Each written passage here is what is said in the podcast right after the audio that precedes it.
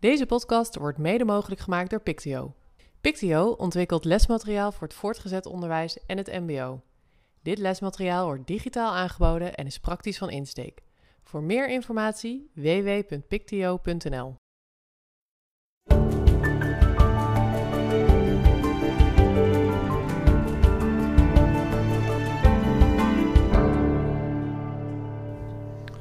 Welkom bij de Pictio Onderwijs Podcast, de Teacher Tab aflevering nummer 6 alweer. En ik ben Wietse Niese, directeur Onderwijs en Kwaliteit bij Ronduit Onderwijs.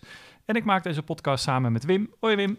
Hoi Wietse, ik ben Wim Pelgrim, docent Nederlands op het Dr. Kippenberg College en daarnaast directeur van stichting Blockchange. En vandaag gaan we het hebben over het snottebellenbeleid en de corona-achterstanden. Ja, en wat die twee met elkaar te maken hebben, dat gaan we zo uh, horen van uh, Amber Walraven. Hoi Amber, voor de mensen die je niet kennen, zou je nog heel even willen vertellen wie je bent, wat je doet en wat de Teacher Tab ook alweer is? Ja, ik ben Amber Walraven. Ik werk als universitair docent bij de Radboud Docentenacademie. Ik uh, doe ook onderzoek via het expeditieteam Lerarenagenda. En met dat team hebben wij de app TeacherTab naar Nederland gehaald, waar leraren elke dag drie vragen krijgen die ze snel kunnen beantwoorden. En zo geven ze ons inzicht in wat er op scholen leeft. En ze leren van elkaar hoe het op andere scholen gaat en hoe leraren ergens over denken. Ja, vlak voor de vakantie, de kerstvakantie en, en net een beetje na de kerstvakantie zijn er weer een aantal vragen gesteld. Er is een mooie blog over gekomen. En uh, ja, ik zei het al, het snottenbellenbeleid en de corona-achterstanden. Uh, die twee lijken dan heel erg met elkaar te maken te hebben. Maar je moet even het verhaal achter die twee termen vertellen. Want het, ik vind het een hele leuke, ja, ludieke, terugkijkend op het jaar-achtige manier om het onderwijs even ja, op te reflecteren. Ja, dat klopt. Wij doen uh, in de kerstvakantie stellen wij ook vragen. Onze app stelt uh, elke dag uh, drie vragen. En je bent natuurlijk vrij om niet mee te doen. Maar we vinden het natuurlijk leuk als zoveel mogelijk mensen wel meedoen. Dus in de vakantie, in de kerstvakantie, houden wij een verkiezing voor onderwijswoord van het jaar en onderwijswoord dat je nooit meer wil horen. En in de weken voor de kerstvakantie vragen we dan aan onze deelnemers via een link dien de woorden in voor onze verkiezing. Dus dan hebben we een formulier waar men uh, het onderwijswoord van het jaar volgens hun en het onderwijswoord dat ze nooit meer willen horen kunnen indienen. Nou, van al die ingediende woorden maken wij voorrondes. En in de uh, voorrondes uh, staan dan drie of vier woorden. En dit jaar hadden we vier voorrondes en uiteindelijk dus een finale. Uh, vier voorrondes voor onderwijswoord van het jaar en vier voorrondes voor onderwijswoord dat je nooit meer wilt horen. En daar komt in de finale dan een winnaar uit. En de winnaar voor onderwijswoord van het jaar 2021 is snottebellenbeleid. En het woord dat we nooit meer willen horen is in 2021 corona-achterstanden geworden. Nou, hey. Woehoe. Pop de champagne, zou ik willen zeggen. En heel herkenbaar. Kijk, het snottenbellenbeleid in het VO hebben we niet echt snottenbellenbeleid. dat uh, uh, is denk ik echt een PO-woord, als ik dat uh, zo inschat. Maar corona-achterstanden, ik denk, er is ook zoveel discussie over geweest. Laten we daar alsjeblieft inderdaad zo snel mogelijk van af zijn. En ja, er zijn wellicht achterstanden en daar moeten we aan werken. Maar dit, dit, het is zo'n iedereen over één kam scheren woord. Want er zijn ook leerlingen die, die het heel fijn vonden om lekker thuis te werken en vooruit zijn geschoten. Ja, nou het grappige dat jij dat zegt, dat zien we dus eigenlijk precies ook in ons uh, antwoord. Want uiteindelijk komt snottenbellenbeleid als winnaar uit de bus van al die mensen die meedoen. Maar we hebben natuurlijk leraren in het primair onderwijs en het voortgezet onderwijs. En als ik de, de finale resultaten splits op sector, dan zie ik precies wat jij zegt. Namelijk dat snottenbellenbeleid in het primair onderwijs op nummer 1 is geëindigd. En het, in het voortgezet onderwijs is dat corona-achterstanden. Want corona-achterstanden dong ook mee naar de titel Onderwijswoord van het jaar. Dus die stond in twee finales. Die stond in de finale Onderwijswoord van het jaar en Onderwijswoord wat je nooit meer wil horen. En je ziet dat de deelnemers in het voortgezet onderwijs inderdaad bij corona-achterstanden hebben gestemd voor Onderwijswoord van het jaar. Uh, maar omdat snottenbellenbeleid ook in het speciaal onderwijs en in het hoger onderwijs als winnaar uit de bus is gekomen, is die in totaal ook zeg maar de winnaar. Ik krijg bij corona-achterstanden toch een beetje de, het, het, het, uh, de analogie met het begrip schoonmoeder. Weet je, die dingt altijd mee aan, uh, aan de beste en aan de slechtste of zo, weet je wel. Dus corona-achterstanden, die uh, ja, heeft een beetje het schoonmoederstatuut in mijn beleving. Hè? Het is een heel aantrekkelijk woord, maar het is ook iets wat je nooit meer wil horen of zo. ik, ik weet niet wat voor reacties dit gaat opleveren in de comments, maar u kunt ze aan Wietse sturen, dames en heren. De stem die u ja, hoorde net was ja, ja. Wietse ik ging aan bij uh, de resultaten hoger onderwijs, want snottenbellenbeleid en hoger onderwijs. Ik weet niet, ik zie geen link, waarom komt hij daar als hoogst uit de bus? Ik, Ja, ik weet het ook niet. We hebben nog niet zoveel de- deelnemers in het hoger onderwijs. En we, we, we publiceren ze als, ze boven de, als we boven de 10 mensen hebben. We zitten nu rond de 20 mensen in het hoger onderwijs. Dus dat vertekent ook wel een klein beetje. Eh, maar het kan wel zijn dat dat mensen zijn die bijvoorbeeld op een lerarenopleiding werken. Die bijvoorbeeld op de PABO werken. En eh, er daardoor voor hebben gekozen. Dus dat heeft dan Ja. misschien niet zozeer met hun onderwijs aan zich te maken. Maar wel met waar zij met studenten eh, mee te maken hebben. Hey, en ik zit nog even te kijken naar de woorden die, die ook in de nominatie zaten. Nou, je, je ziet bij het onderwijswoord van het jaar best wel grote verschillen hè, tussen, eh, tussen een woord als eigenaarschap, wat eigenlijk, nou, de eigenaarschap stond wel in die finale, maar heeft nauwelijks eh, eh, percentages gekregen. Maar bij het woord wat je, wat je nooit meer wilde horen, met name in PO en VO, was dat nog best wel een spannende strijd met bijvoorbeeld ook zelfontdekkend leren, hè, een woord wat we nooit meer willen horen. Ehm, schoolsluiting, nou, dat is denk ik een, een logische. Ehm, maar dat, ja, dat zelfontdekkend leren, dat, dat, dat doet mij ook denken aan het woord van, eh, van vorig jaar, wat we nooit meer wilden horen. Het- toen was de winnaar 21ste eeuwse vaardigheden. En ik zie hier toch een beetje een trend ook met zelfontdekkend leren. Dat zijn toch een beetje de hype-woorden die je dan toch ook heel gauw weer eh, eh, uit de gratie raken, lijkt wel. Ja, dat denk ik ook. Als ik kijk naar de nominaties voor dingen die we nooit meer willen horen, dan, dan zijn dat inderdaad ehm, misschien wel termen die, die leraren veel over zich heen gegooid eh, krijgen, maar waar ze zelf eh, niet mee bezig willen zijn of wat ze zelf niet belangrijk vinden. En ja, 21ste eeuwse vaardigheden is daar een voorbeeld van, want veel leraren zeggen natuurlijk, eh, dat doe ik al lang en gaven we dan vroeger niet toekomstbestendig onderwijs of iets dergelijks. Toekomstbestendig onderwijs is ook zo'n woord, denk ik. Ehm, eh, en dat geldt voor zelfontdekkend leren eh, waars- waarschijnlijk ook. Ehm, dat is vaak iets wat, eh, als ik even chargeer, in een bestuursbureau hè, gezegd wordt. Alle lessen moeten zelfontdekkend of leraren moeten minder praten voor de klas. En je moet ze toch ook... eh, eh, ehm, hè, alle informatie is beschikbaar online. Daar moeten we naartoe. Terwijl veel leraren, ehm, terecht denk ik, zeggen: nee, luister eens. in een instructie is ook belangrijk. En je kan niet alles zelfontdekkend willen leren. Dus ik denk dat dit ook weerspiegelt, misschien, dat is een aanname van mij, de kloof tussen eh, werkvloer en eh, bestuur. Maar dat is een aanname. Dus ik hoor graag Ja. wat jullie daarvan denken. Ja, ik, ik, ik ga even terug naar toen ik zelf 16 was. Dan hebben we het over, over 2000. Toen kwam de tweede fase. Eh, en toen heeft er een artikel, ik weet nog steeds wat de kop van dat artikel was. Een artikel van een schoolleider bij ons in de school gestaan over de invoering van het studiehuis. Hè. Ook zo'n, we moeten veel zelfstandiger en het, hè, meer eigenaarschap en, eh, enzovoort. En daar de, de, de, dan ging het over de rol van de docent. Hè. De docent moest veel meer naast de leerling gaan staan dan voor de klas. Hè, dus dat, dat, dat gebeurt al 20 jaar. En de kop van dat artikel was de leraar als vriend. Nou, echt, bij alle leerlingen en alle collega's op die school gingen de alle haren overeind staan. Ehm, die afdelingsleider was met hem in een paar jaar ook weg op die school.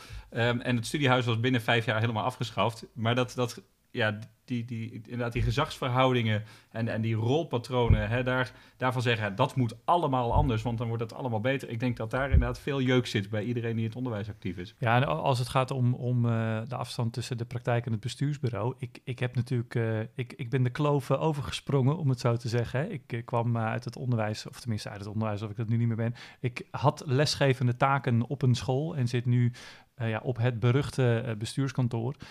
En wat ik daar wel in merk, het is, het is maar net hoe je het organiseert met elkaar. Hè, dus eigenlijk, eh, ik, gewoon, eh, niet omdat het goed of omdat het slecht is, maar in onze bestuursvorm eh, hebben wij met elkaar bedacht dat er eigenlijk geen veranderingen komen, tenzij het eh, directieberaad, en dat zijn dan alle directeuren van de scholen, in overeenstemming zijn met, ehm, met die aanpassingen. Ehm, en in onze filosofie, iedere school is een autonome organisatie. Hè? Die, dus die, eh, we, hebben van Jenaplan tot Mo- Montessori, tot ook wat, wat mensen dan zelf modern conservatief noemen. Vind ik ook weer een leuke, leuk bedachte term. Hè, want klassikaal lesgeven mag niet meer, maar modern conservatief klinkt toch wel weer een soort van eh, hip, weet je wel. Ehm, en dat is allemaal prima. En, maar ik zie ook schoolbesturen, die hebben daar een hele andere visie op. En de bestuurder die zegt, nee, ik vind gewoon een, eh, ik, ik streef een bepaalde visie na op onderwijs. En die, die ga ik redelijk eh, top-down eh, eh, zo in de organisatie eh, eh, duwen.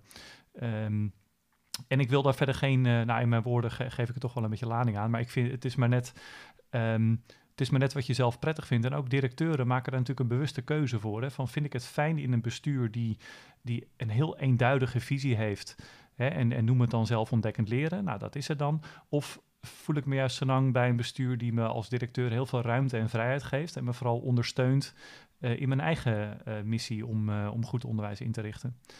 Ik, denk, ik denk dat, dat geen bestuur daarin vergelijkbaar is. In de resultaten van de kerstvakantie ook heel leuk vond, was de kerstquiz. Um, dat, hè, dat was meer een soort van toets, maar dan voor docenten. En dat waren, dat waren allemaal kerstgerelateerde vragen, uh, waarbij hebben rendieren echt een rode neus er eentje was waar denk ik heel veel mensen wat van geleerd hebben. Want dat ging niet zo heel best. Hè? Als dit de resultaten zijn, dan moet, moet je als docent toch eens een keer op het matje komen bij de directeur van, goh, wat heb je gedaan? Um, hoe, hoe, kijk je, hoe kijk jij zelf, Amber, tegen die resultaten van die kerstquiz aan? Ik had eigenlijk wel verwacht dat deze wat minder goed gemaakt zou, zou zijn. Ik had gehoopt dat de, dat de biologieleraren of de beta-leraren dit uh, misschien zouden weten. Het is een biologieonderzoek namelijk geweest dat in het nieuws was. En eh, ik, ik geef toe, hè, de vraag, hebben rendieren echt een rode neus?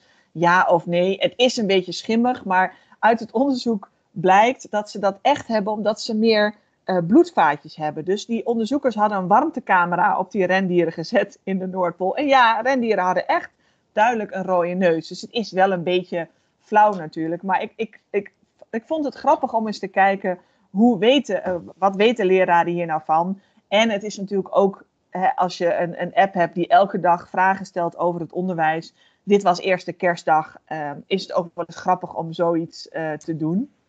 Um, dus ik was niet verbaasd dat deze op deze manier beantwoord werd. Ik we hadden ook de antwoorden als leestip die dag. Dus ik hoop dat mensen dat ook hebben bekeken en er iets van uh, hebben geleerd. Maar ja, de rendieren de echt rode neus. Ik geloof dat 90% had het niet goed.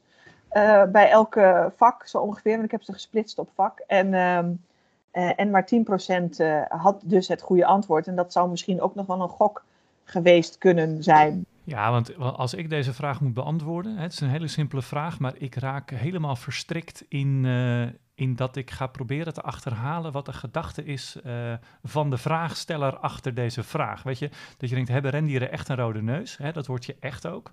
Dat, dat is haast een beetje uh, cynisch, hè, als... als dus, dus ik denk meteen, oké, ja, nee, natuurlijk niet. Maar waarom zouden ze de vraag dan stellen? TeacherTap is toch een app met hè, wat, wat vaak wat vragen die, die wel wat dieper zitten dan uh, zo'n simpel antwoord. Dus ik zou meer hier, hier, een heel psychologisch spel met mezelf en de vraagsteller van maken dan dat ik serieus antwoord op deze vraag zou moeten geven. Ja.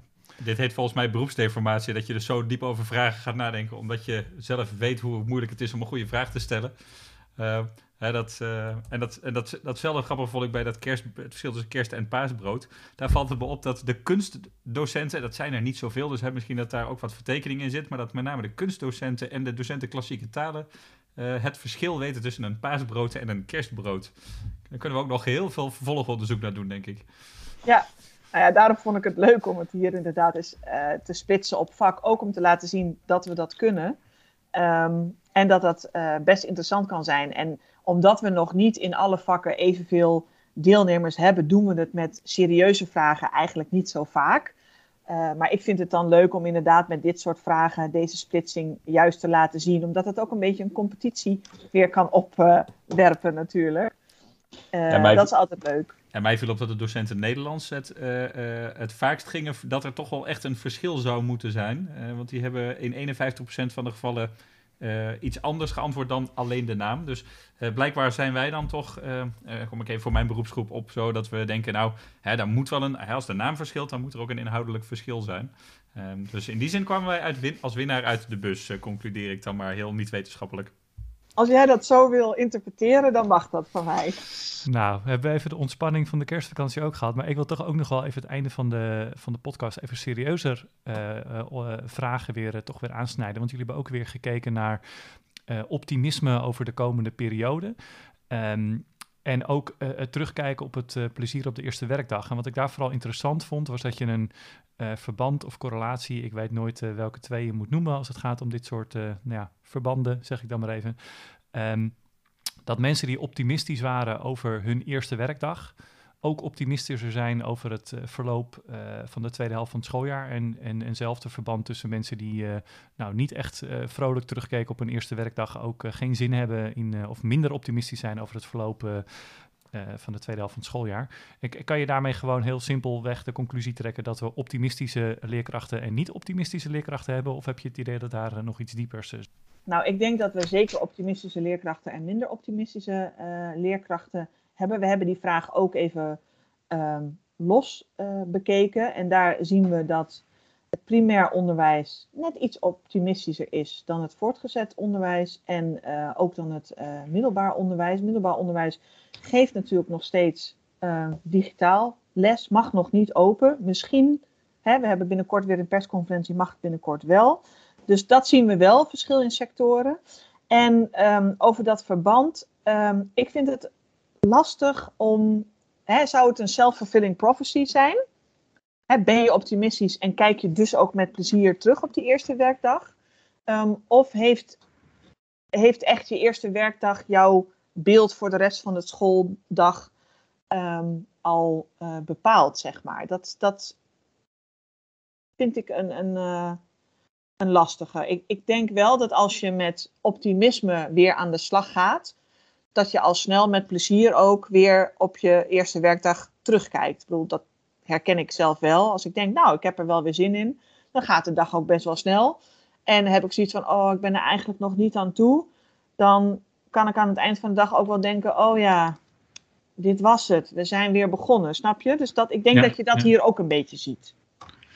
Ja, want als het andersom zou zijn, dan zou je ook nog hè, als, als uh, schoolleiding of schooldirectie kunnen denken van nou, hè, ik moet die eerste dag zorgen dat ik dat optimisme heel erg aanwakker door daar een goede, prettige dag van te maken. Um, want dan kun je daarna, hè, dan, dan gaat iedereen ook veel blijer het nieuwe schooljaar in. Maar ja, zolang je niet weet wat hier inderdaad het verband is, uh, kun je natuurlijk dat advies niet direct afgeven. En ik had wel als concreet voorbeeld, de middelbare school waar mijn kinderen op zitten, die hadden uh, maandag na de kerstvakantie het eerste uur vrij en de leerkrachten hadden dan de kerstborrel. Uh, hè, dat is toch een beetje de gezamenlijke start. had je ook zoiets, Wim, om inderdaad hè, dat, dat bewuste optimisme even lekker met elkaar te creëren? Ja, er was bij ons was er een, een, kerstontbijt en de lancering van het nieuwe logo van de scholengroep en de sublogo's van de verschillende scholen en een, een kerstpraatje van de, of, of een nieuwjaarspraatje van de, van de rector. Um, hoewel ik dat nog steeds bijzonder vind, uh, omdat de VO-raad in zijn advies aangeeft alleen lessen fysiek op school en alle andere activiteiten en vergaderingen doe je online. Uh, en er zijn toch verschillende scholen die daar de, die keuze hebben gemaakt om wel uh, fysiek bij elkaar te komen en dan hè, met als richtlijn anderhalve meter afstand. Um, maar ik weet niet hoe jullie dat op basis- en, en, en hoger onderwijs ervaren, maar ja, onderlinge afstand tussen docenten ja, is lang niet meer altijd anderhalve meter. Dus daar ja, dat was bij ons ook zo'n soort start. Maar ik heb daar ook wel een ja, wat gemengd gevoel bij. Ik, ik denk misschien, uh, zit ik, ik, heb hem niet uh, gekruist op die manier, maar dat kan ik misschien wel doen. Hè? De mensen die, die zeggen van ehm, mijn school heeft genoeg veiligheidsmaatregelen. En de mensen die zeggen, nou, ik, ik, ehm, ik vind het nog niet prettig om weer voor de klas te staan, want ik vind de veiligheidsmaatregelen niet voldoende. Dat kan ook meespelen. Hè? Ben je positief of negatief? Uh, hoeft niet altijd met, met je, uh, je werk aan zich te maken te hebben. Dat je geen zin hebt in de, in de mhm. lessen. Want alle leraren hebben waarschijnlijk zin in lessen met leerlingen. Maar er is ook een groep leraren uh, die zegt van ja, um, ik heb geen um, CO2-meter in een lokaal, ventilatie is niet op orde. Ik heb liever dat men wel uh, mondkapjes draagt. Dat kan ook te maken hebben met hoe positief je tegen dat, die tweede helft aankijkt. Dus het zal nog, misschien nog wel een idee zijn als we die vraag nog een keer stellen. En dat dan ook nog eens kruisen met deze, zie je het positief uh, in. En dan zie je dus dat uh, elk onderzoek altijd weer vervolgvragen oproept. En uh, nou, gelukkig hebben we nog meer komende Teacher Tab afleveringen die we gaan maken. Dus wie weet dat we dit, nou, deze vragen dan ook eens de revue laten passeren. van u in ieder geval bedankt, Amber. Jou ook bedankt, Wim. En de volgende aflevering is weer een, nou, laat ik zeggen, reguliere podcastaflevering. En Teacher Tab nummer 7, Wim, even uit je hoofd. Ja, ongeveer elke, ongeveer elke zes weken. Dus dan zitten we ergens eind februari volgens mij. En dan gaan we weer nieuwe vragen en nieuwe inzichten bespreken met Amber. Dus tot de volgende keer. Tot ziens.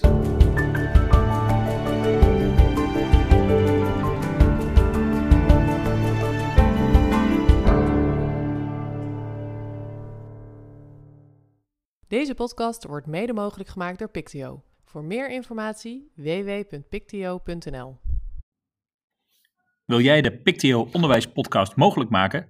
Dat kan Ga naar www.vriendvandeshow.nl slash pictio-onderwijspodcast en doneer maandelijks een bedrag of eenmalig.